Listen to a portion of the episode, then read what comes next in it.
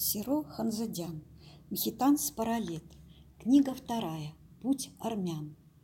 Лето 1724 года прошло без значительных событий. Турецкая армия все еще находилась в Ереване. Лазутчики, отправленные в Араратскую долину из пограничных крепостей Сюника, доносили, что войска Кёпрула Абдулла-Паши не проявляют никаких признаков движения. Тихо прошли осень и морозная зима. Давид Бек ожидал появления турецкой армии весной следующего 1725 года. Однако в конце зимы преданные ему люди сообщили из Стамбула, что восставшие в Египте арабы серьезно встревожили султана Ахмеда, заставили его бросить на подавление этого опасного восстания всю свою военную мощь. Большая часть находившихся в Ереване войск также была снята и отправлена в Египет. Прошла еще одна зима.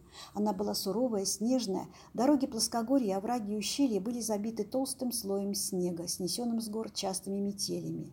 Всю зиму горцы оставались отрезанными от мира. Но даже в эти тяжелые месяцы гонцы Давид Бека беспрерывно пробирались по горным дорогам.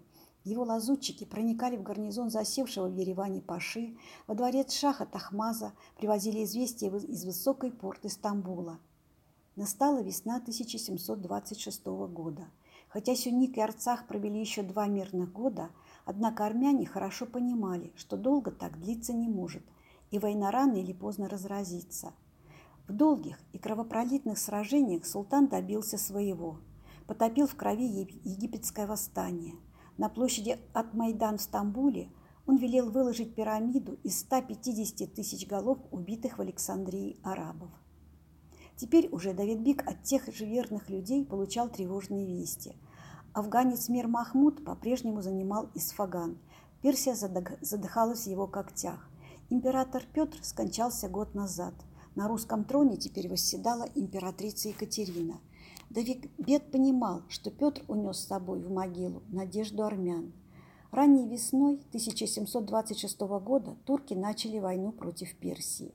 Они легко захватили Маку, Хан Маку и нашедший у него пристанище Нахичеванский Асламас Кулихан пытались сопротивляться туркам, но наспех собранное разношерстное их войско было разбито в первом же столкновении с турками.